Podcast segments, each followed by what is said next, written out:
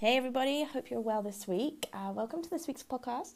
Today, I'm going to be talking to you about dream feeds. Uh, the question is Should I be offering my baby a dream feed? Now, I'm going to dive into this um, and talk about what a dream feed really is, how, who, why, where, and all that good stuff, all the questions that you might be thinking. So, firstly, you might be wondering, Rachael, what is a dream feed? Well, let me tell you. A dream feed is a method used by some parents to offer late night feeding. Okay, now this usually is between 10 and 11 p.m. at night. It is initiated by you, the parent or carer, just before you might be going to bed yourself. I remember in the early weeks and months of having Chloe and Leo, but I remember more with Chloe because she's more recent. Um, I was so exhausted and so tired. I'd be going to bed at about half past seven, eight o'clock, and I'd have to set an alarm to wake myself up to go and offer her a dream feed. So the idea is that you feed your baby while they're still sleepy and not fully awake. However, it is really, really important to know that not all babies will benefit from a dream feed, which I'm going to talk about the why in this podcast. And also, there are some safety things that you're going to need to be aware of. Again, I'm going to discuss all of this in today's podcast. So, why why would you do it? Why would you offer your baby a dream feed? Well, there's a few reasons why some parents choose or want to offer a dream feed. So, the first one is parents wonder if we give our baby a feed around 10, 11 o'clock at night, do you think they're going to go all the way through till 7 a.m. in the morning? That is the wonder there. And some parents actually find offering a dream feed will help their baby sleep longer stretches at night and even get through to 6 or 7 a.m. in the morning. In theory, your baby's stomach will be fuller, and so they may not wake so frequently for those feeds, and then everyone can have less broken night sleep. And thirdly, it may help stop those early wakings the following morning. Therefore, your baby may be able to establish a more consistent start of daytime and get into a bit more of a, a regular, consistent schedule that works better for them and for you. Not always is the case though, so keep listening, okay? Why may it not work? so, some babies totally rock that dream feed. Both Leo and Chloe totally rocked that dream feed and it worked for them. Okay. It took them through right through until 7 a.m. Um, in other cases, it doesn't work so much. Okay. Now, I would say if you are going to try the dream feed, I would say try for a good five to seven nights, maybe even 10 nights to see if it works. Okay. If it's not working, then stop. So, how are you going to know if it's not working? Well, number one, uh, not in any you know particular top reasons. Number one, but first reason here I've got for you is some babies are really hard to rouse and they just won't feed at all. Chloe was a little bit like this. She was just really, really, really sleepy baby, still is a sleepy little girl. And she was just really hard to rouse. And when I lifted her and offered her that feed, she was just enjoying her dream so much she just wasn't going to wake and take any milk at all. Sometimes babies might only take, you know, one or two minute breastfeed, a couple of ounces, and you're like, well, what was the point in that? Another reason you might find it's not working is those multiple wakings that you're having are happening not out of hunger, they're happening for another reason, and that dream feed could be fueling it and it's certainly not going to resolve those multiple night wakings. Okay, so if you are continuing to have those multiple night wakings and difficult nights, that dream feed's not working. Third, they are in such a deep sleep that when you do rouse them and they wake, they actually find it really hard to get back to sleep again. And so you're in this battle of trying to get them to sleep, even though they've had a feed. And you're thinking, oh, why did I even bother doing this? now, remember, the, the first part of the night's sleep, up until about 12, 1 a.m., is the deepest part of the night's sleep. So if you wake them, you are totally disturbing that cycle, that sleep cycle there. And it can be very difficult for them to get back to sleep again. No, I'm saying it can be. Not all babies, but some do find it difficult. Number four, if your baby is taking a dream feed, like I said, if they're still waking multiple times in the night, it's not working. So you're just best to let your baby wake naturally and then offer that feed if you feel that they are hungry and needing it. Number five, if your baby if you if if they sleep for another five to six hours or so, then the dream feed is working. If they're sleeping right through until sort of six or seven a.m. in the morning, of course that dream feed is working, and you may like to continue with it. But if they are still maybe perhaps only waking maybe three hours later, that dream feed's not really doing much because that feed should be taking them at least five to six or plus hours. Okay, remember a baby who is ready to sleep longer stretches through the night will do so because they're developmentally ready, not because you've fed them, you've given them an extra feed at say 10 p.m. Okay, it might help, but that's because they're developmentally ready to go longer stretches at night. Okay reflux babies, number six here, reflux babies may really struggle with this dream feed. So before you even go for it, please go and speak to your pediatrician first and get that advice whether you should be lifting them or not. Okay? And number seven, that dream feed can, and I have seen it happen, become a habit. And then you're when you're wanting to stop it and you do stop it, your baby continues to wake at the time that you're always feeding because the body, the, the blood sugar levels spike. It wakes the body because they're expecting that feed, and that's where that habit comes from, okay? And the body is busy digesting that milk it may not have necessarily needed, and therefore causing more wakings in the night and disturbing their sleep and disturbing their stomach and causing more stomach issues there. Now, note in bold here that it's really important to know that not all babies will benefit from a dream feed, as you're probably guessing here. And you must be very careful when you offer this dream feed because some are so sleepy and so relaxed that they can actually choke because their muscles are just so relaxed. So be very, very careful. Advice is that you should wake your child fully when you are offering them a dream feed. Now, you might be thinking, okay, Rachael, I've got all of that, but when do I start this dream feed? Like, what age do I start this dream feed? And if you're saying it can become a habit, when do I stop it?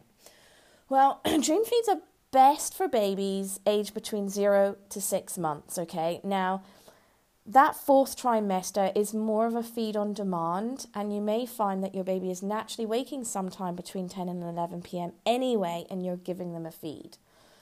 I often recommend to stop that dream feed from six months. Okay, so some so parents that I work with, if they're continuing to do that dream feed at between 10 and 11 p.m., or they ask me, should we introduce it? I'll say, well, like, no, I, I don't think so. I don't want to start something that we don't necessarily need to have. And we could be, you know, like I've mentioned, disturbing that sleep cycle and disturbing their body's digestive system here. And I've often found that babies tend to start sleeping longer stretches at night from six months to about 12 or 2 a.m., maybe even longer at this age. So, assuming their calorie intake is optimal in the day and there's no other medical reasons, they're totally capable of doing it. And giving them that dream feed is just going to inhibit them or stop us from seeing that they can actually do it. How do you offer the dream feed? Keep it really simple and really smooth, okay? It's dark, it's late, everyone's tired. We just want to sleep. Please, we just want to sleep. So keep it calm and smooth, okay? Ensure you have all the things you need for this feed, such as a muslin and the milk. Now, if you're breastfeeding, that's going to be coming with you, obviously.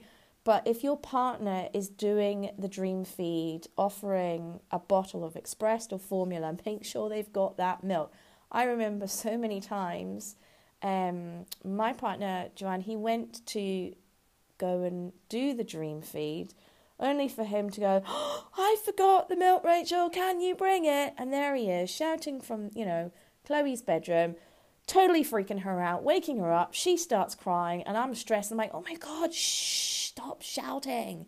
and I have to go and get the milk and take it to him. And the whole point of him, one of the points of him doing it, so I can actually go to bed and get some rest myself.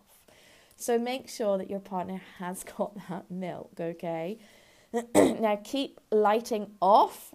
If you're anything like me and you can be eating your carrots and you can see in the dark and you can feed in the dark, then great. Otherwise, if you need some sort of light, use a red light only. You don't want to have you know, any other lights that's just going to overstimulate and stop the flow of melatonin in your baby's body being released.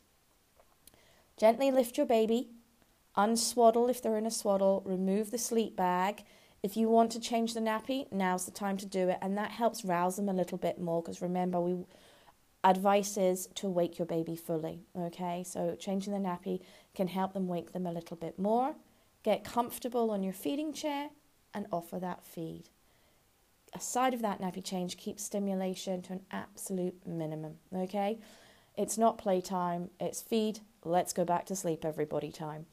Now, after that feed, ensure you burp your baby before you lay them down into their cot. Okay, now some babies are so relaxed and so sleepy, they don't often burp. Um, your child might actually not burp so much. You might have a little one who you just have to lift a few degrees and the biggest burp comes out. It's really important that you get that burp out because you don't want them, you know, full of air and that causing uh, causing any pain or issues. Is the dream feed really a good idea? You're now wondering. Well, let, let, let's let's have a chat about that. If if your baby is in the REM stage, rapid eye movement stage of sleep, when you go and rouse them and wake them for this dream feed, their muscle tone is going to be super relaxed, more so than during any other sleep stage. Now, this means your baby is more likely to choke and less able to swallow, as I've just mentioned above sometimes babies are so relaxed they don't burp, as I just mentioned, but do try. And remember that when you lie them down, sometimes the milk does pop up into the esophagus and come out, and that's the point where they can choke. So do I'm going to bang on about this. Ensure that you try and burp them, and it has happened, and you feel confident that you can lay your baby down.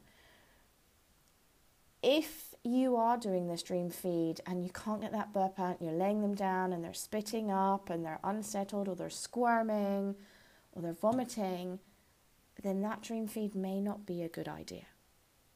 You know, if you've had your baby projectile vomit, as I did a couple of times, you know, you reluctantly crawl out of your bed to go and offer this feed and blah, it's everywhere. And it's just, you know, oh, I want to go back to sleep and you're covered in milk.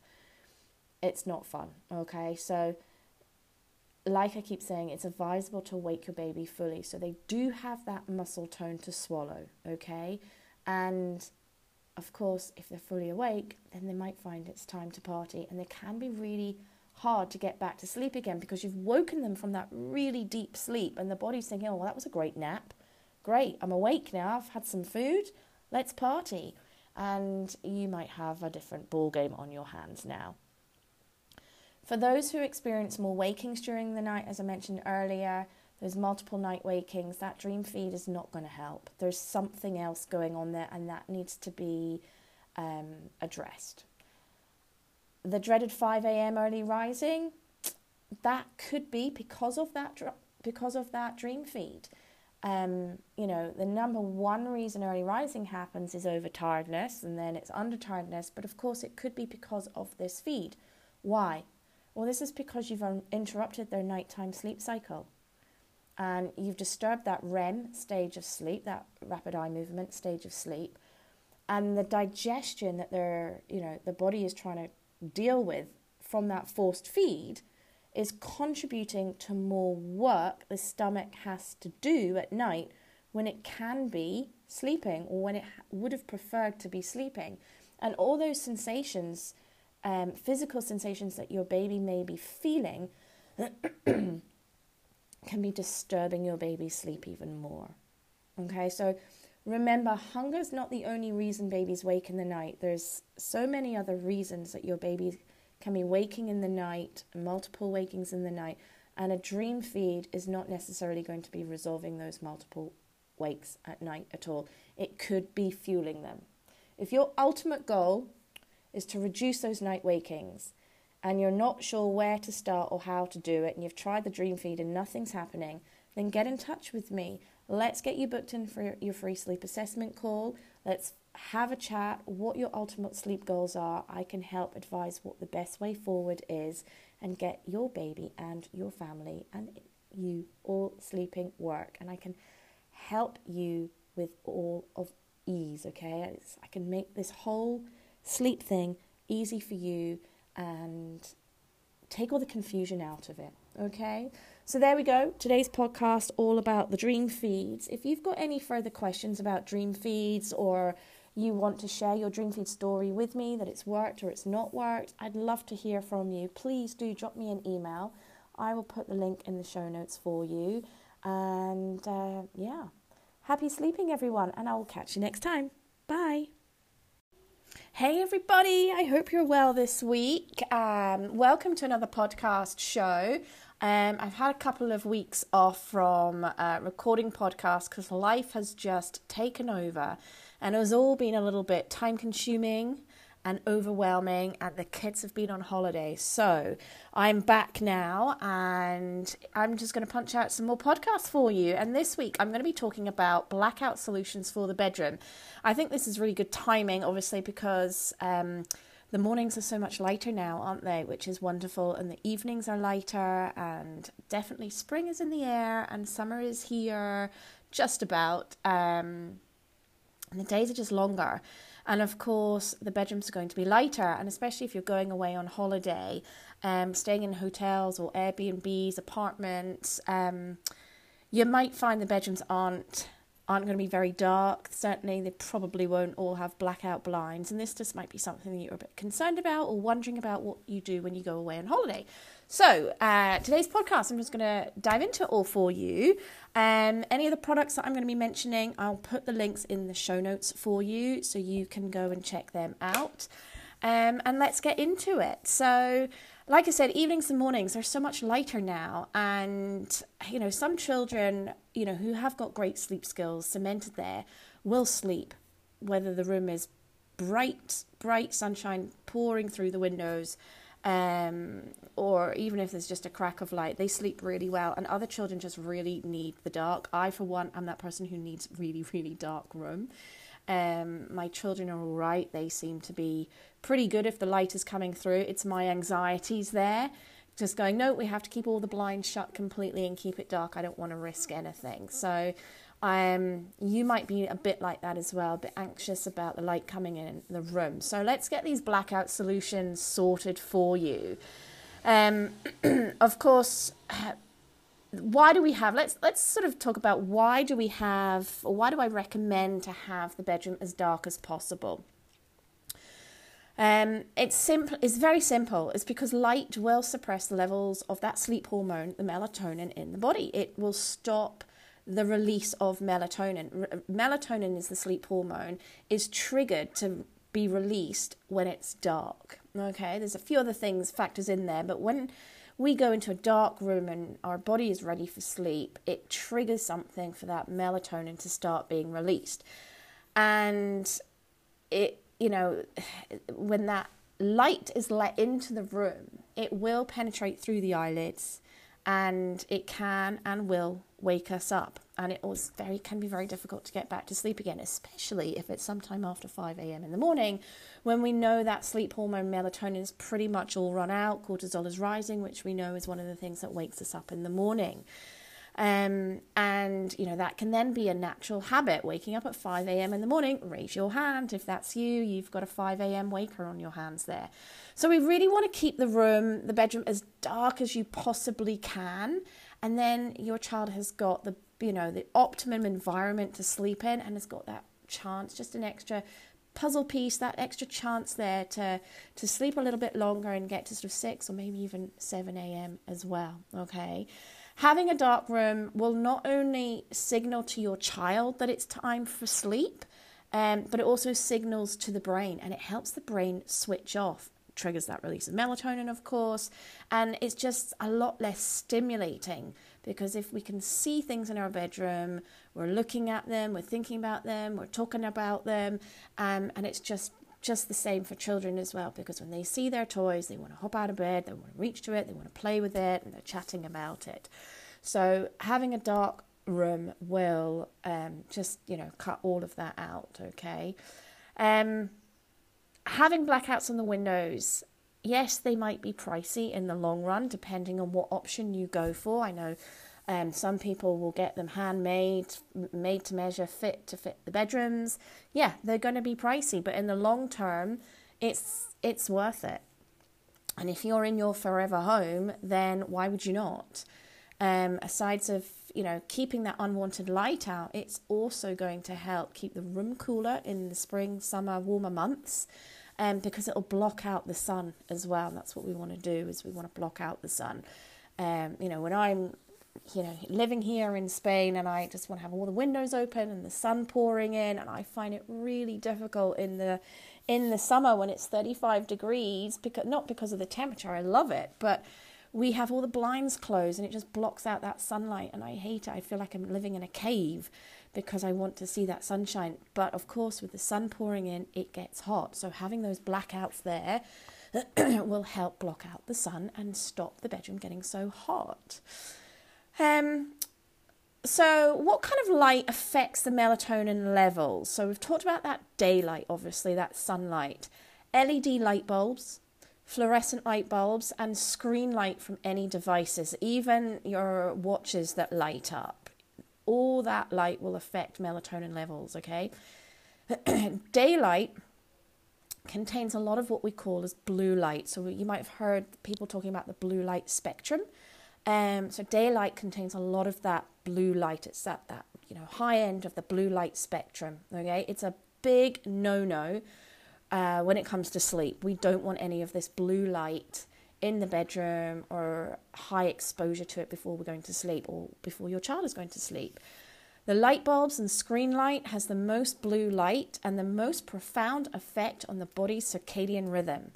So, if you are letting your child sit in front of TV or iPad screens before they go to bed, or even letting them take iPads to bed with them, this can really affect them falling asleep, staying asleep, and the quality of sleep not only um, does the blue light really play havoc um, with the melatonin, but it really overstimulates the brain. And it, you know, maybe yourself, you know, sometimes when I'm working to sort of 11 o'clock at night on the computer, I go to bed, my brain is totally buzzing because of all this information I've just been working with, or maybe I've worked with a client and it's been a late consultation. I come off the computer and I'm like, whoa, my head, I'm just full and buzzing and I can't switch off.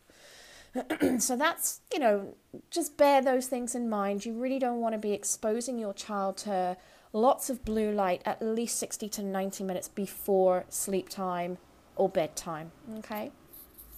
Now, how dark should the bedroom ideally be? Again, it's very simple. If you can read a book or see your hand in front of your face, then the room's too light. You need to get some blackout blinds up there pronto. Um, you know, if it works for your child, then that's fine.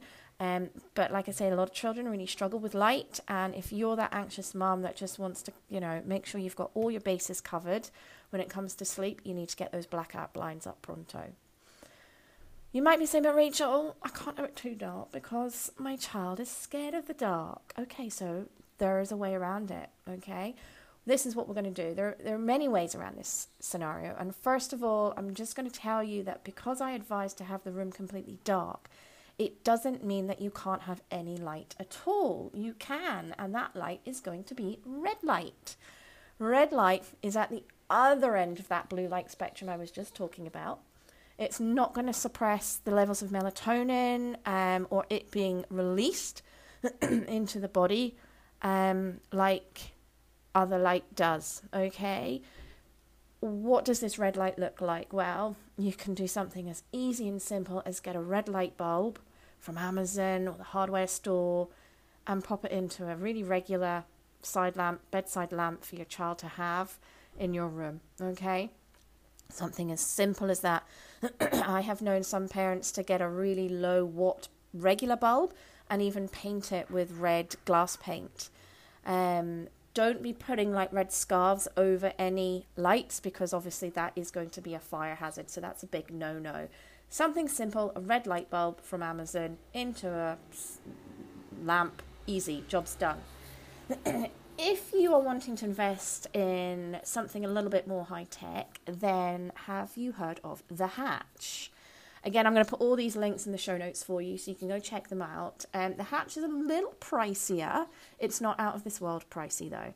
Um, it's a great tool for your child to also understand when it's time to get up or go to bed and get up um, because it has uh, an inbuilt light alarm clock, as it were. You know, you can, like everything these days, it comes with an app on your phone. So you can set the hatch, um, this little device it's small, um, you know, just a bit bigger than a sort of tumbler glass. Um, and you can use the app to set it to go a certain color at bedtime. So, for example, we use the, the, the traffic light system for many toddlers who are pushing back with their bedtime. So, we'll have green for go, that's bath time, amber for story time and pajamas, and then it will go red for red for bed. It rhymes. Um, and then the toddler knows when it's time to you know, get into bed and, you know, game's over, it's time to go to sleep now. And you can use that app to set those times. So 6 p.m. goes green, 6.15 it goes amber, 6.30 it goes red. And then in the morning you could do the reverse. So it goes amber at, let's say, 6.30 in the morning and then green at 7 a.m. So they know when that amber light comes on, it's nearly time to get up and green go, they can get up. And it has that white noise built into the, the device as well. So that's a really great one. You can keep that red light on all night. And your child has got some light in there, and it can be really comforting for those children who, you know, say they're scared of the dark and there's monsters under the bed and all of these things. Um, a few things, a few blackout options that I have used that are my favorite and I do recommend to my one to one clients. Um, the first one, I just absolutely loved it. It's, it was super simple and it's just an easy product from good old Amazon. Um, where would we be without Amazon? I don't know. Um, it's literally a piece of uh, Velcro material. It is a spe- it's specifically a blackout blind, but it's like a very sort of thick Velcro material. Um, it can come in three different sizes. So um, the link that I put in the show notes, check the size before you purchase. You're best measuring the space that you have that you want to cover, and then go and check which size is best for for you, which one you need. Um, you know, they can come in like small, medium, and large. Um, you may need to cut it as I did. You know, I think I probably bought the large one and I needed to trim it a little bit to, to fit my window. Um, and it, then it comes also with the sort of the opposite side of the Velcro, the sticky strips, which I stuck to the window frame. And then I just stuck the material up when it was nap time and bedtime. And it was amazing. You know, for Leo's naps in the afternoon, that sunlight was coming into the bedroom and I put that up. It was pitch black in there. It was it was great. The only downside of it was that you know I had to physically put it up and down every time, and so I was standing on a little stool to stick it up because obviously the window frames were taller than me, as most things are. Um, and I just pulled it down and put it up, folded it for the day, and put it back up when I needed it. It was super easy. It was great. Um, blocked out hundred percent of light. It was like entering a cave. So I really recommend that one and it was very, very affordable. Again, I'll put that link in the show notes for you to check out. Now, another one I had in Chloe's room, um, you may have seen or heard of it. Uh, it's called the Gro Anywhere Blind. This is a really great option if you're going away on holiday. Um, I do slightly sit on the fence with it. Like I said, it's a great option if you're going away, temporary thing. It's fairly easy to put up it travels really well because it's just you know a piece of material. It's got suckers on one end that you stick to the window you wet them stick it to the window and it's done. And it folds up stick it in the suitcase easy peasy. The reason i sit in the fence with it is because it can let in some light between the suckers. So you might find you need to take a little bit of extra tape to it and stick those gaps to the window frame. Um, but it's it's a great option. Um, again, check the size of it. You might need one, you might need two, depending on the size of the windows that you've got. Um, I've had parents that when they go into the child's bedroom, that light floods into the room. Um, so sometimes this blackout gro anywhere blind can be great because it can sort of sucker to the frame of the door and hang down in the doorway. Um, and another option is I've had parents do this, and it sounds crazy, um, but just a black sheet from Amazon can be really, really useful and really helpful. You can just tack it to the window, um, sorry, to the door frame, and let it hang down. So you've got the door, you know, ajar or closed, however you have it on, on your child's bedroom. Um, but having that sort of sheet hanging down, you can sneak into the room much easier and let a lot less light in when you're coming in rather than having a door opening. So that can be quite helpful as well. Another option is a blackout film. This option might be preferred if you're not able to put Velcro strips up on the window frames. Maybe you're uh, you don't want to ruin the window frames. You're in a rented property um, this blackout film is really helpful and it just literally just sticks to the window. You need to damp the window first a little bit. Um, you can just use a damp cloth or a, a window squeegee, something like that, and then just lay the film over it. When you peel it off, it's not going to leave any residue behind. Um, you just literally peel it off. You might want to wipe the window because it might be uh, it might be a little bit damp. But when I say residue, it's not going to leave any sort of sticky marks. Um, and then you just roll it up and then refix it the next time you need to use it. Um, and another really, really random temporary solution. This is the last one. Again, go with me here. It sounds really weird, and your neighbors might be raising an eyebrow or two and wondering what you're growing in your bedrooms.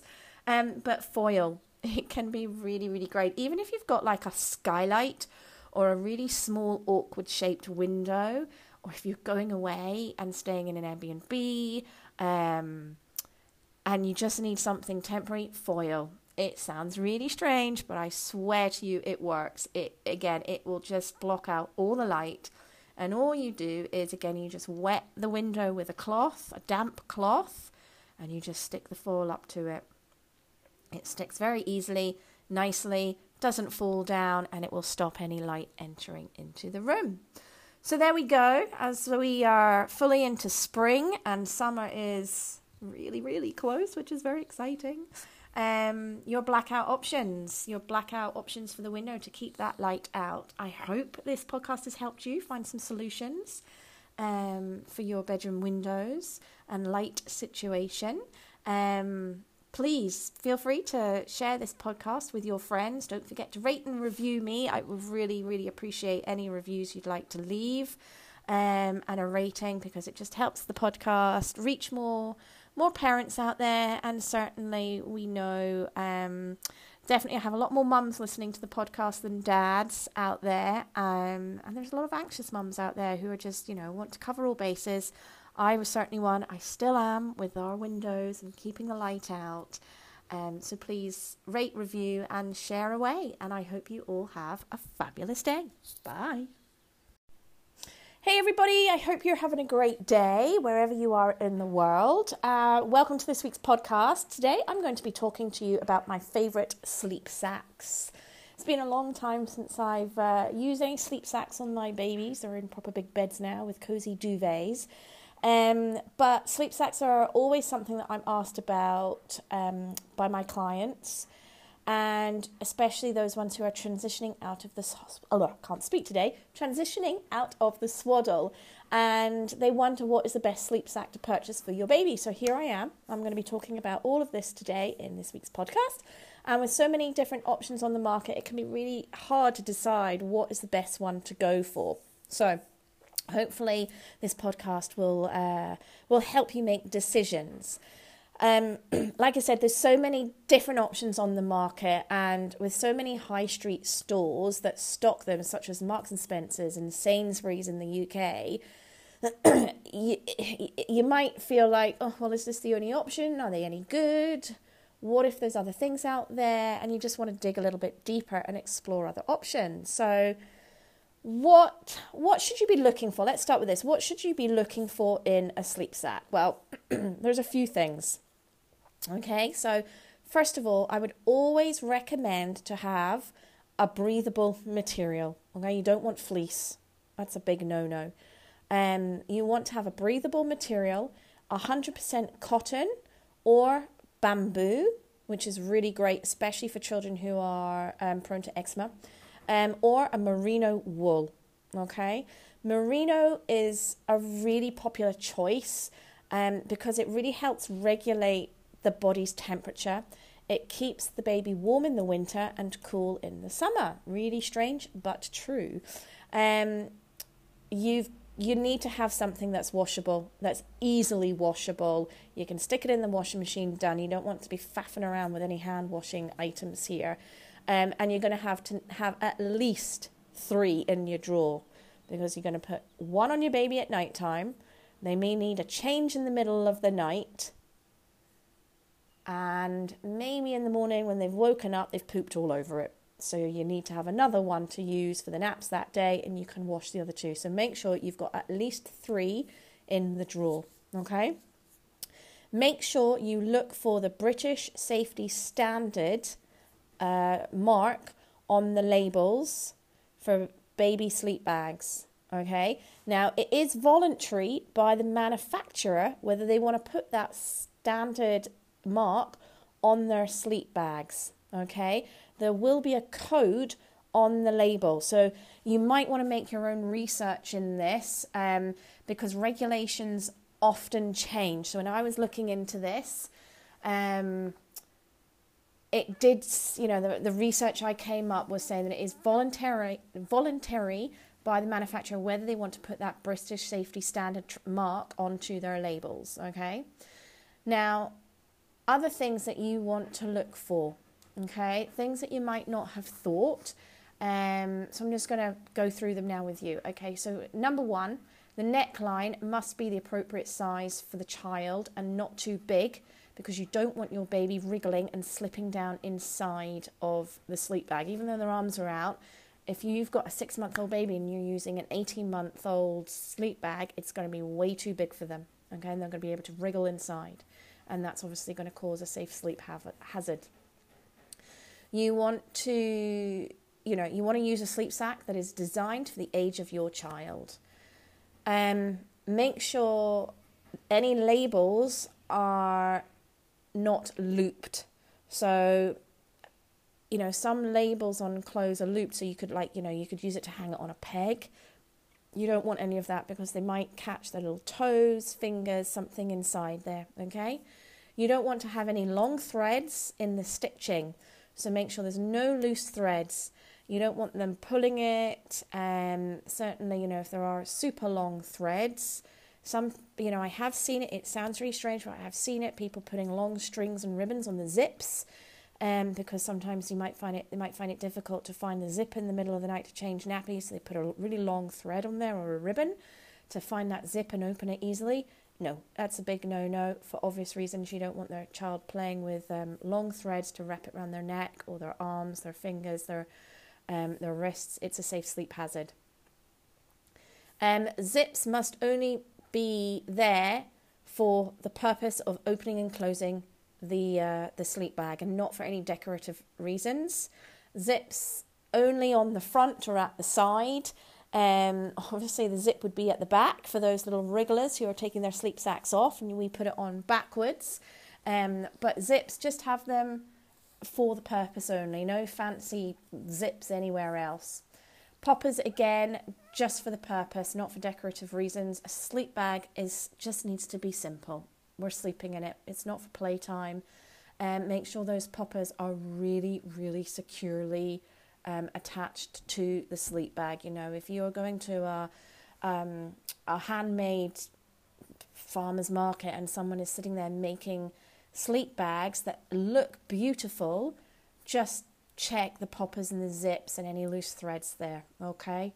Um, the shoulder poppers are, are really handy, but again, you you don't want them loose and you don't want them too too difficult that you can't actually undo them. Some poppers can be really difficult and you're really trying to um, pull them really hard to, to open. And again, in the middle of the night, changing nappies or changing sleep bags, if you're sort of wrestling with poppers in the middle of the night, that's not so much fun, is it?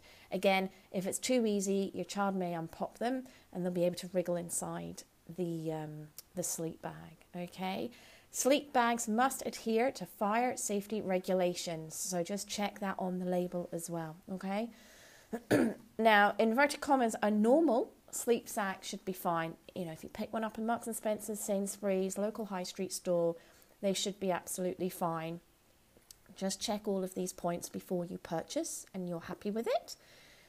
Do not use a weighted sleep bag, okay? A lot of people will opt to get a weighted sleep bag because they think it is going to solve their child's sleep issues and challenges at night because as soon as maybe you put your hand on your baby um, and apply a little bit of pressure, they go back to sleep. So, of course, let's get a weighted sleep bag that is a little bit heavy on their tummy um, and they feel that pressure, think it's mum's or dad's hand, and they go back to sleep. No, okay?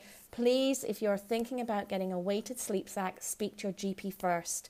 Um, recent regulations have changed, and any weighted sleep sacks or um, blankets have to be approved by your GP first, okay? When your little one starts to roll around in the cot as well, they might find it hard or really uncomfortable if they've got this weighted bag on them, okay? Um, so just, you know, don't get it, go and speak to your GP first, okay? Your baby is going to sleep longer stretches of time when they're good and ready developmentally, um, and when they don't have all these sleep associations in place and they're medically clear, you know, they don't have any issues with the ENT or tongue ties or anything else going on. Um, and they've got that super skill to fall asleep independently, it's not going to be because you've bought them a weighted sleep bag. My top three favourites. Okay, number one, Simple Easy, the Gro Company. This was my go to for simple, easy sleep sacks for both Leo and Chloe. Okay, um, they have a huge array of colours and sizes ranging from six months um, up to I think, gosh, now it was about 10 years old when I did my research. Um, they are all either British standard or Australian safety standard approved. Okay. Um, tog weight from 0.2 to 3.5, so really depending on the time of year and the room temperature season, um, they will have a sleep sack that is appropriate for the temperature. Okay, so really hot summers, you just might want a 0.2 tog, um, and really cold winters, you're going to go for a 3.5. Most have got zips up the side, poppers on the shoulders. Um, some have got the front openings. I always personally preferred the side because when I went to Leo or Chloe, I unpopped the shoulders, undid the side zipper, and I pulled the sleep sack off like a blanket, and I could lift them in and out, and I didn't have to um, pull their arms out of the shoulders that didn't have poppers there, and that was, you know, you sort of that was just a bit uncomfortable, I think. Um, and then, you know, sort of pulling it open, if it's got a zipper down the front, you're sort of pulling open the sleep sack and then it all just gets crumpled and everything. I found that frustrating. Others don't. Um, that's why they have different different designs, I guess. Um, now the Gro Company, they've got uh, you can get them in the UK, France, Germany, and Australia. They distribute in John Lewis, Boots, and Amazon um, as well. They have teamed up with Tommee Tippee, so you might, you know, if you go and Google the Gro Company, you might come up with Tommee Tippee website um, because they've merged and they've they've they've collaborated, they've gone together. So I'll put all these links in the show notes for you to go and have a scout about in there as well. now, um, number two, um, my next favorite is the Merino Kids. Slightly more expensive than the Gro Company because we are dealing with merino wool here. Their sleep bags are 100% natural fibers. Um, they've got some really beautiful, simple colours, simple designs, no frills. The merino wool is 100% breathable. It regulates your baby's body temperature. Um, and like I said, they're a little bit more expensive than the cotton choices, but they're really, really pretty and they're really soft and really, really nice. Um, don't be put off by how thin they are. Um, it, it's merino wool. It does it does the job. Um, they're 100% wash, machine washable. Okay, so you can stick them in the washing machine and hang them out to dry absolutely fine. Um, and they've also got a slot to pop in a seatbelt through them. So if you are um, out and about and your baby is in their sleep bag, you can keep them in their sleep bag into the car. But obviously, make sure that they're not going to overheat. Okay, so that's a whole other podcast to talk about car safety. Um, but just you know, be aware of that. Um, the design again with Merino Kids sleep bags, the zippers are up the side. It's got one shoulder popper. Um, really easy, simple. I love the softness of them and how thin they were. Um, and I think Leo, um, we were given one when Leo was born, and he really liked it. And he felt like he had a lot of room to move about and could do so easily without like a big sort of thick sleep bag all bunching up around him.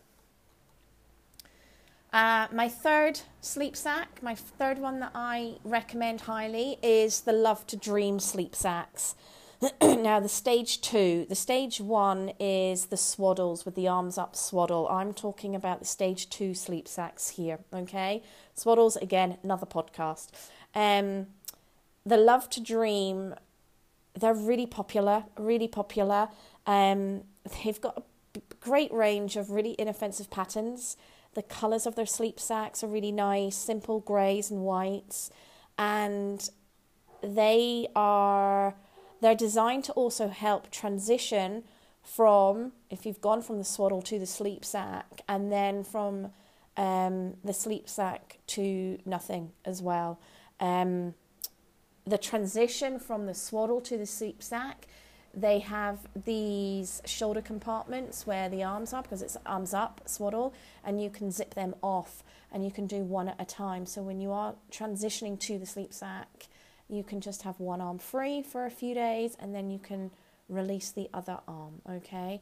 Um, the rest of the body stays tight and snug in in the sleep sack. They're really great. And they also do sleep bags with legs. So a lot of parents will report to me that you know they don't like the sleep bags, they can't walk in them, or they feel like they're you know they're all trapped, and they prefer to have legs on them. Then this is a really great option. The Love to Dream um, sleep bags with legs. Um, again, I really like them. Slow and gentle transition from the swaddle to the sleep bag.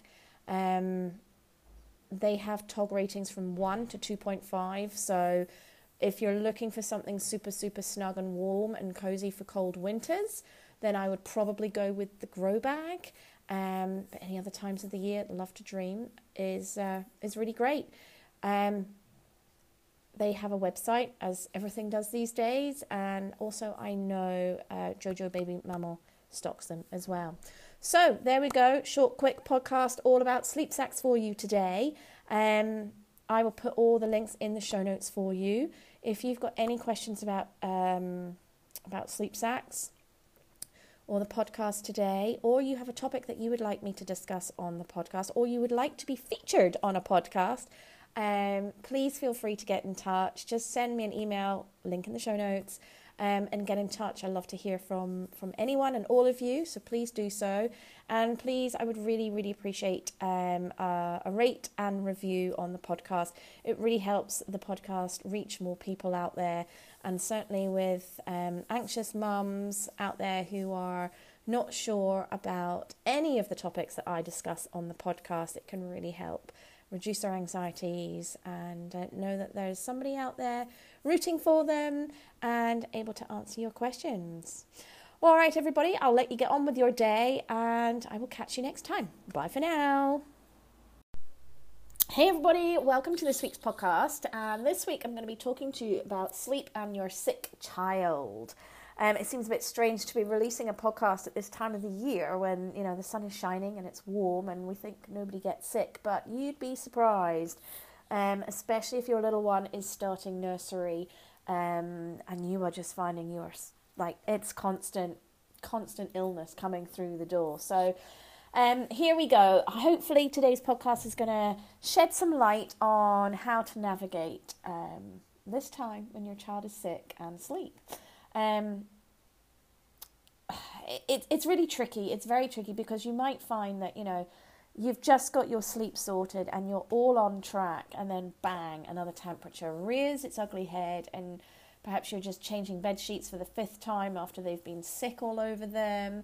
Um, and now the sleep is just poof, poof, gone, gone out the window, and you're just thinking, oh gosh, what now? And if you have been sleep training and you know you've done all of that and you've gone through all of that, you might be thinking, oh gosh, how how do we get back to really good sleep? Because you might be sleeping in your child's bedroom um, with them, or perhaps you've brought them into your bed for a number of nights, weeks, days, whatever that looks like, and you're sort of thinking, oh gosh, how are we going to get the sleep back? So don't worry, it's it can be you know all fine in the end. Um, so first of all, let's let's sort of go right to the very beginning here, and you might, you know, when your child is starting to feel a little bit under the weather, might not necessarily have a temperature or be off their food, but you just might notice that they're a little clingier and a little bit more whingy in the daytime. Perhaps they are off their food a little bit, um, and sleep is just a little bit off kilter, a little bit off track, and they're not so interested in sleeping independently anymore. Um, and this is a little bit tricky. So, um, what I will tell you to start off is that if you have got a good independent sleeper before your child gets sick, then the chances are you're going to get that same great sleeper back when your little one is fit and healthy is a thousand percent. Okay, it's very unlikely that a child who's got great sleep skills cemented there is ill for a couple of weeks and then suddenly has forgotten how to sleep. Um, it would have to be something very serious to have happened with their sleep to change that, okay? Um, and as long as you are not introducing any sort of unwanted sleeping habits um, that you don't want to continue, then it should all be fine. Those unwanted sleeping habits, what are they? Well, bed sharing is is one of the the big things that parents come to me saying, you know, you know, we've enjoyed our bed sharing time, but now it's just done. I I can't sleep. Um, and if you go back to that for a long period of time, it might be that your child remembers how to go to sleep, how they did this before, and they cling on to that. Um, so that's just one example of an unwanted sleeping habit, perhaps. So, how are you going to navigate your way through this illness with disrupted sleep? Well, research tells us that we we know all too well from our mums as well, drumming it into us that sleep helps us heal. Sleep helps us recover. Sleep helps the body recuperate and builds that immune system back up again and helps fight those bugs, those infections that are coursing through your child's body. Sleep is a vital part of preventing illness and the healing process. So, you know, often I will have parents come to me saying it's our child is just constantly ill all the time, and then we talk about the sleep, and their child is never sleeping. Well, sometimes the two go hand in hand. Because they're never getting that sleep that they need, they haven't got a chance to fight off any infections and illnesses. So it's you know, a catch 22 um, uh, cycle here. keep um, keep life simple for a few days. Um, don't overstimulate your child and give them the time and the space to recuperate. Let them rest. Let them sleep. You know, if you when when we're ill, we just like want to go to bed and sleep, even if it's you know four o'clock in the afternoon. Let your child do that they need to sleep, follow follow that. Follow that pattern, you know, obviously if they're pretty ill, they just need to rest and sleep. And yes, it's going to put your routine off track and probably your nights as well, but your nights are going to probably be all over the place when your child's sick anyway. We need to be there to offer more cuddles and kisses, snuggle up on the sofa together, and just have that little extra snoozle or two, you know, in the daytime. Keep their special teddy close to them for that comfort and just slow down for a few days, okay? Once you feel you've caught up, you've that your child sort of caught up on more rest, then it's time to sort of get back to sticking to that routine. Even if they're still ill, sometimes it can really help just to stick to routine um, as much as you possibly can. Yes, your child is most likely still going to be sleepier and more lethargic and still need more sleep during this period. So, what to do is put them down a little earlier for their naps or for bedtime, but try and wake them at their usual time. And this still will keep in some sort of sync with their body's natural circadian rhythm. Okay? It is absolutely 100% okay to let them sleep a little extra. After all, their body is asking for it, so let it let it have it. Just give it to them. Okay, it's what it needs. They will do it. Um, make sure your child keeps up with their fluids and calories. Obviously, now you know number of children I've I've looked after in my nanny years and and supported through sleep training. When children are feeling ill, they just don't want to eat anything, and sometimes they just don't want to drink anything either. And us parents, we get very anxious and worried that they haven't eaten anything, their strength is low, how are they going to get better? They haven't eaten anything, they haven't had anything to drink. Remember, children are very good, very good, very clever at regulating their own hunger. So, unlike yourself and me, big time me, we could go out and eat a three course meal, be completely full, and then come home, sit down in front of Netflix, and see chocolate cake in front of us. I know for one, I'm probably going to go and have a little bit of that chocolate cake, even though I feel totally full. Children are very different. When they are full, when they're not hungry, they won't eat. So you can't force a child to eat. If you are worried, if you are concerned about your child not eating, and their fluids are going down, then go and see your, your doctor, your pediatrician, health visitor, go and speak to them um, and have them checked over. They might give you some sort of supplement or something just to keep their fluids up a little bit, okay?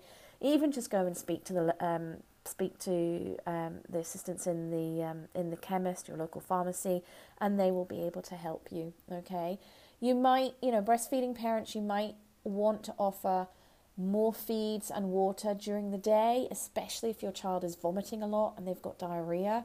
They're going to need to keep those fluids up. Um, they might also need extra feeds in the night as well. You know, you might have dropped all feeds at night or down to one, and then suddenly you're back up to one, two, three feeds in the night, or your child is asking for water. Give it to them. They're going to need it to recover, okay?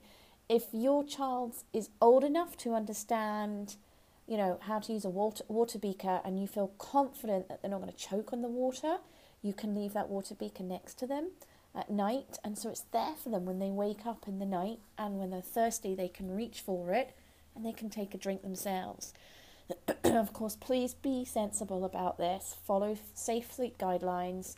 You do not want them to be choking on water in the night, um, and also you don't want it leaking all over the bed sheets and the mattress because that's the last thing you want is a wet mattress, isn't it?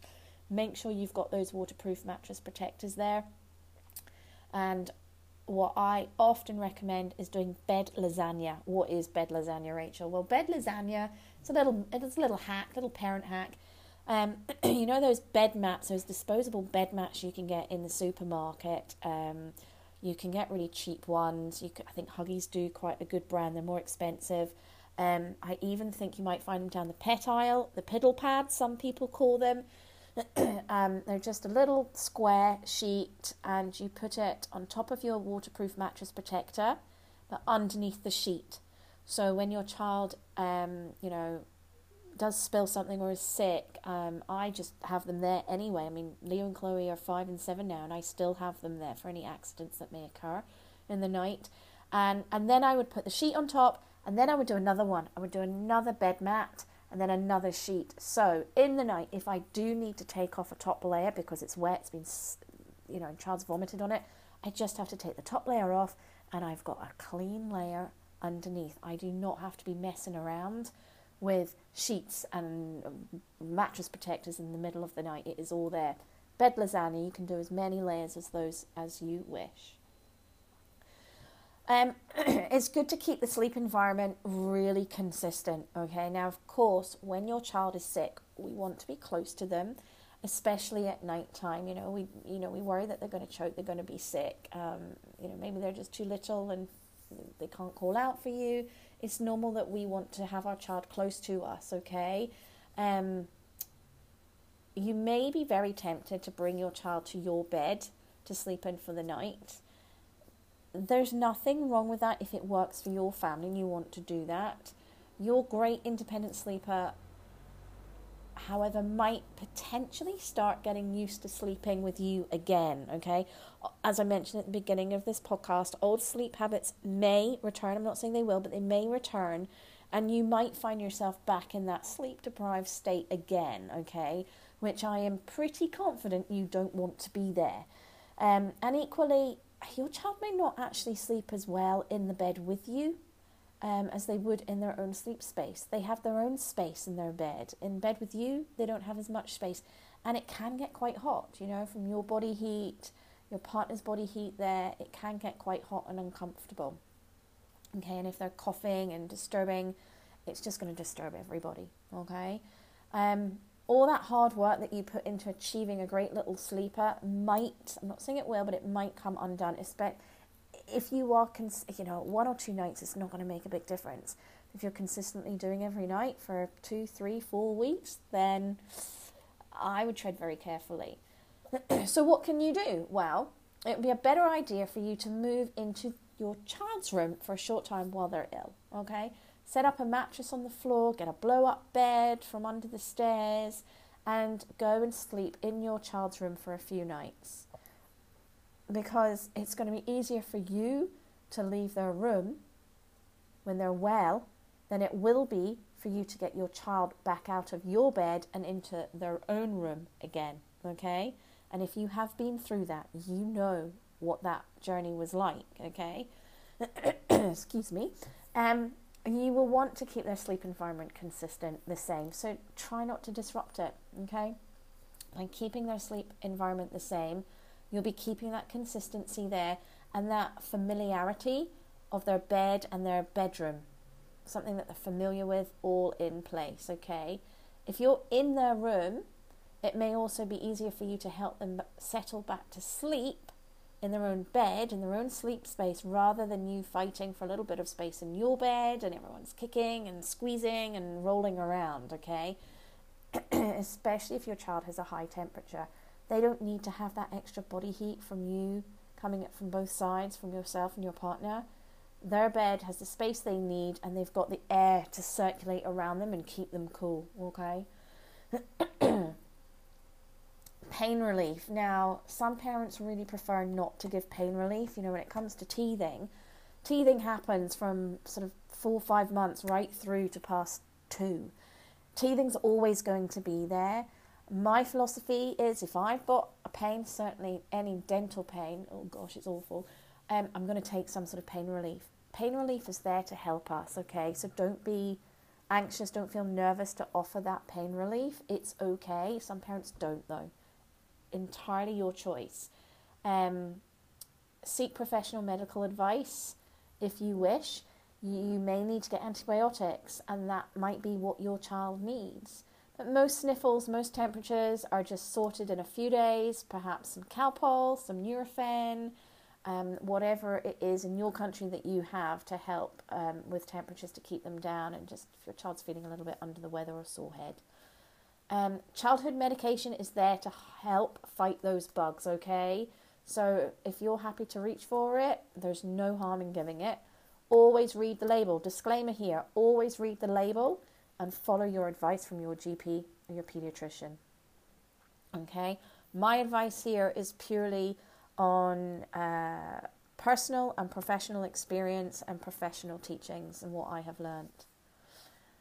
Now, when your child is well again, you need to get back on track, don't you? So it's you know it, it's going to come back. Your sleep, your routine, it's all going to come back on track. And if you are confident your child is healthy again and fighting fit, then it's time to return to usual sleep habits. That routine you had before your child was sick should easily slot right back into place. It's just going to come back easily, okay? Those sleep habits and practices you had before will will come back. If you've got a great independent sleeper, they will come back, okay? And I expect it to come back pretty quickly, to be honest with you, within a few days, two, three days, without too much sleep disruption and sleep shaping from you. I don't expect too much sleep training to happen or be needed. Um, if it was perhaps more recently you did some sleep training and you're struggling to get back on track again, um, you might just need to be a little bit firmer. Just remember that consistency you had before you started sleep training. Think, right, come on, I'm going to start being consistent. And that consistency you put in place when you were sleep training, you might just need to go back to that again um, and use the same approach you did previously. You know it's not going to take long because they will they they know that game. They've played that game, okay? So they know how to play that game and everything should fall into place again.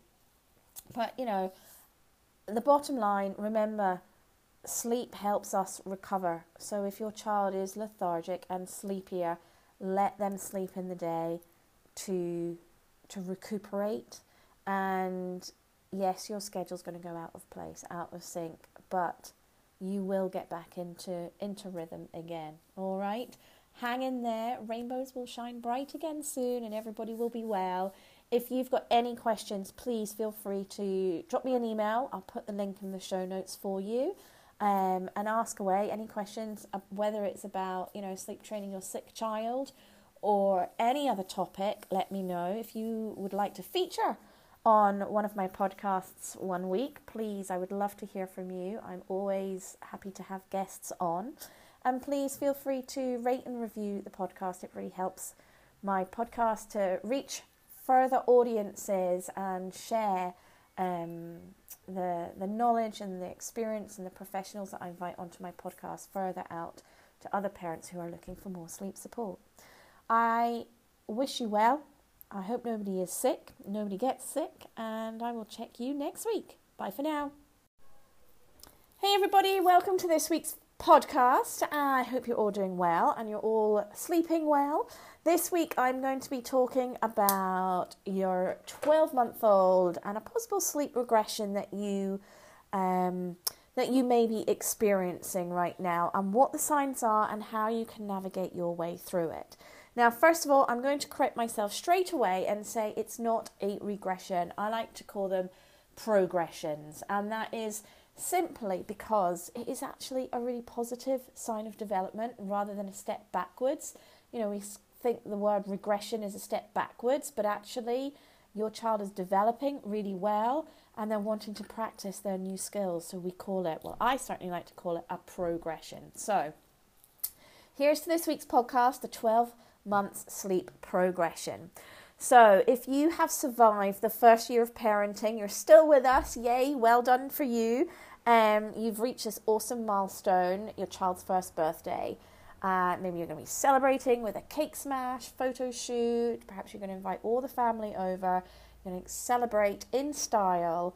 Um, and then suddenly all the sleep sort of goes out the window, and you're like, whoa, whoa, whoa, hang on a minute, what's happening here? Um, welcome, welcome to the 12 month sleep progression. Don't worry, it too shall pass. You'll be on to something else next week. But right now, let's explore what this sleep progression really is all about and how to navigate your way through it with confidence and with ease. Okay? So, first off, why is this happening? Well, it's important to know that this is completely normal. Okay? It's completely normal. It's an expected developmental process that your child is going through, and it is a positive sign that your child is actually developing normally, inverted commas, normally, okay? Your child at 12 months will be going through a lot of new experiences, a lot of new experiences. They may be pulling themselves up onto furniture, they may be trying to walk, starting to walk, their speech development is really beginning to come along, even though they might not be forming words yet. Their their their brain their brains are really kind of like soaking in like sponges everything and that speech there they're trying to mimic you copy you and trying to form words and that communication will come as well along with that speech development.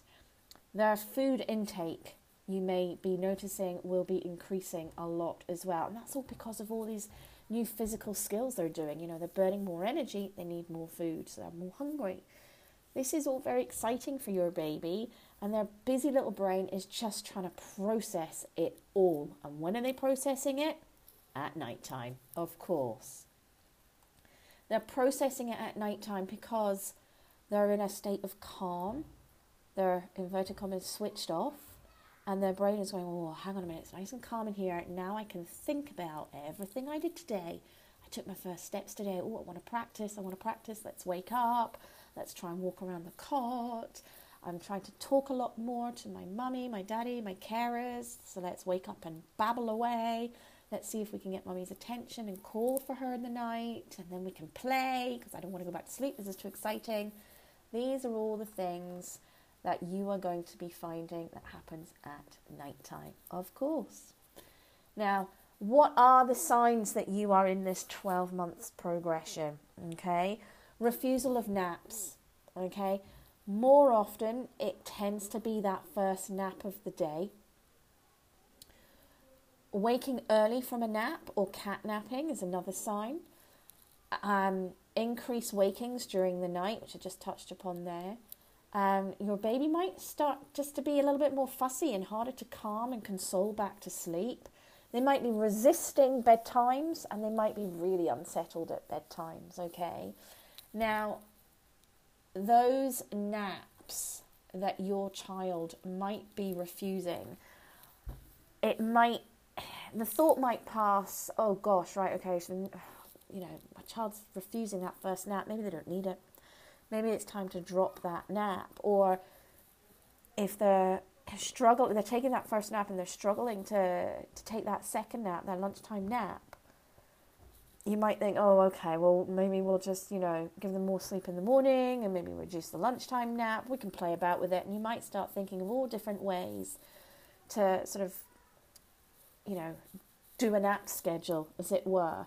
Um, and the first thing that people always do is they want to drop that first nap. Now, it is not uncommon that some 12 month olds go down to one nap a day, but typically it happens somewhere between 15 and 18 months. Just because your child is refusing or is very unsettled during the day for their naps doesn't mean, excuse me, doesn't mean that it's time to drop a nap. So I suggest you keep going with your usual schedule for a good two to four weeks to see if things settle down. As I've seen this happen before, suddenly one day naps are a nightmare, and the next day, boom, they're back on track and everything is fine, and they're through that sleep, that 12 month sleep progression. How long is it going to last? Well, I just sort of touched upon that. Um, I just mentioned, you know, keep going for about two to four weeks Sleep progressions usually only last about two to weeks, two about two weeks. However, we know all babies are unique. They all develop at different rates. They are all different. Some go through it in shorter periods of time, and some and some take a longer period of time. Okay, so ballpark two to four weeks. If you are noticing symptoms that are lasting more than four weeks, it's maybe worth doing a little troubleshooting and thinking, well, hang on a minute, should be through this now. What's going on? Has anything changed in your baby's world recently? Perhaps you've had a house move, perhaps they've started nursery, um, perhaps there's been a new sibling introduced into the family. You know, what's happened? You know, something changed in their world there. Could they be ill? Could they be teething? You know, teething gets a bad rap. Have you listened to my teething podcast? Go check it out if not. Teething does get a bad rap and is always blamed for bad sleep, but it genuinely could be teething. Um, it could just be harboring something. Something's not quite right. You know, goodness me, could it be chicken pox? Is it the cold? Something's, you know, popping up. It may be worth speaking to your GP about it. Have a checkup. Take your child along, obviously, and get them to have a good look. Um, and just get the okay from your GP, your pediatrician. Maybe you need to speak to your health visitor um, and see, you know, talk to them about any changes or some things that, you know, may be concerning you. Um, your child should get a 12 month review.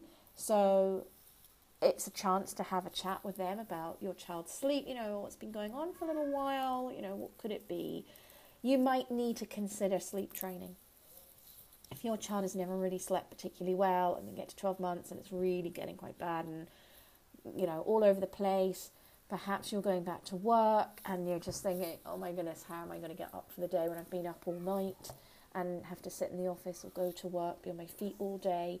You might need to consider sleep training if if these sort of symptoms are sort of going on longer than four weeks, okay?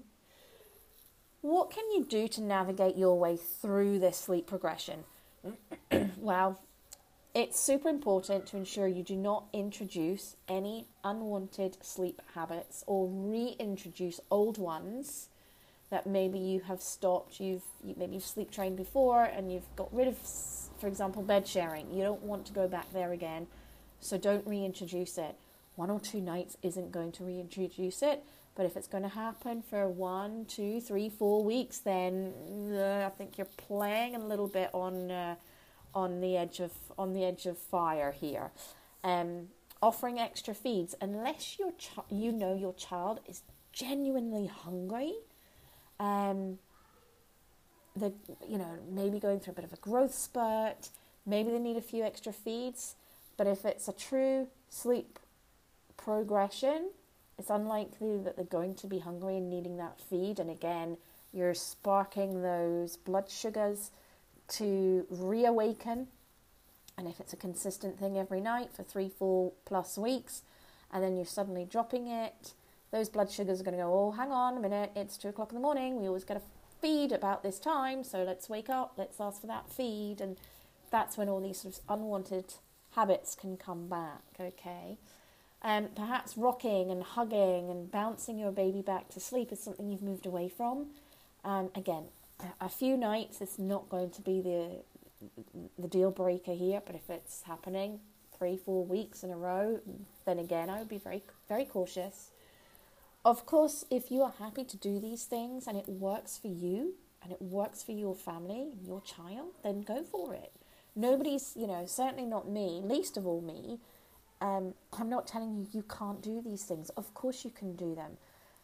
There are parents out there who are happy to do that. You might be one of them listening to that. You're happy to, to bed share and rock and feed and do all of these things to support your child's sleep. And then there's other parents on the other side of the fence going, I've been there, I've done that, I can't go back there again.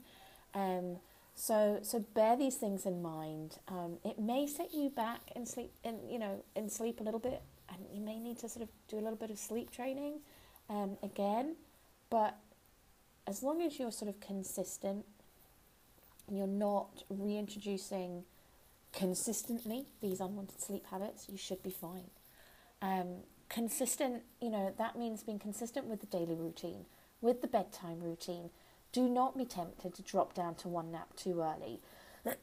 what can happen is it backfires. You you are then left with a super overtired child. You drop that nap, and maybe they only get to sort of half past ten in the morning, and they're just falling asleep, or in the buggy when you're out they fall asleep, or just let them sleep. They might sleep an hour, an hour and a half, and then they're not going to take that lunchtime nap, and then they're maybe falling asleep at half four in the afternoon, and that's danger danger nap zone time, and then it's just going to put bedtimes out of kilter.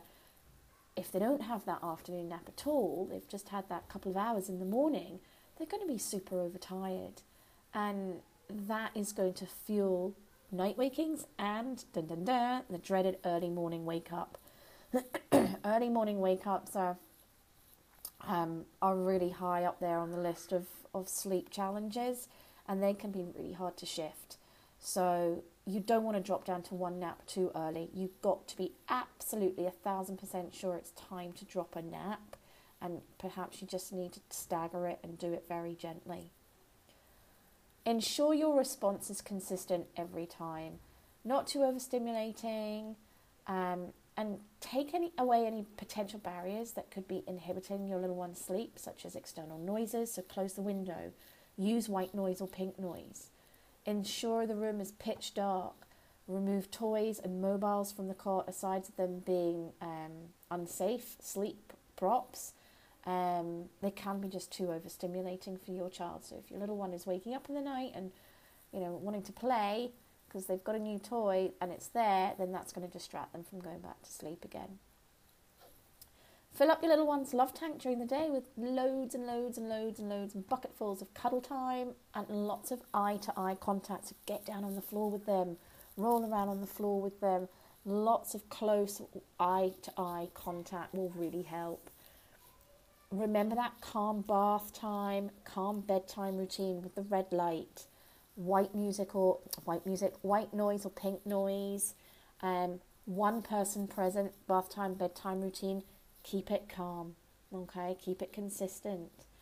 And support your child back to sleep with that loving response method that you find comfortable to, to implement, that suits your child's temperament and suits you. And if that is feeding and rocking, then go for it. If that's what if that's what works for your family, do it. And if it's not what works for your family, you don't have to do it. There are other ways to support your child back to sleep. Um, make sure that room is dark as well whilst they are going to sleep, both for naps and at night time. Okay? It's really key to be extremely consistent and persevere. Okay? You may feel these two or so weeks, two, three, four weeks, are never ending, but with your consistency, your perseverance, and the love that you have for your child, you'll find that, you know, soon your child is going to be sleeping again peacefully all the way through the night. Okay, so hopefully that helps. Um, that gives you some tips to manage and navigate your way um, through the 12 month sleep progression. As always, please share this podcast with a tired family you know out there who may need it. Um, it may just shed some light on their parenting journey and their sleep journey.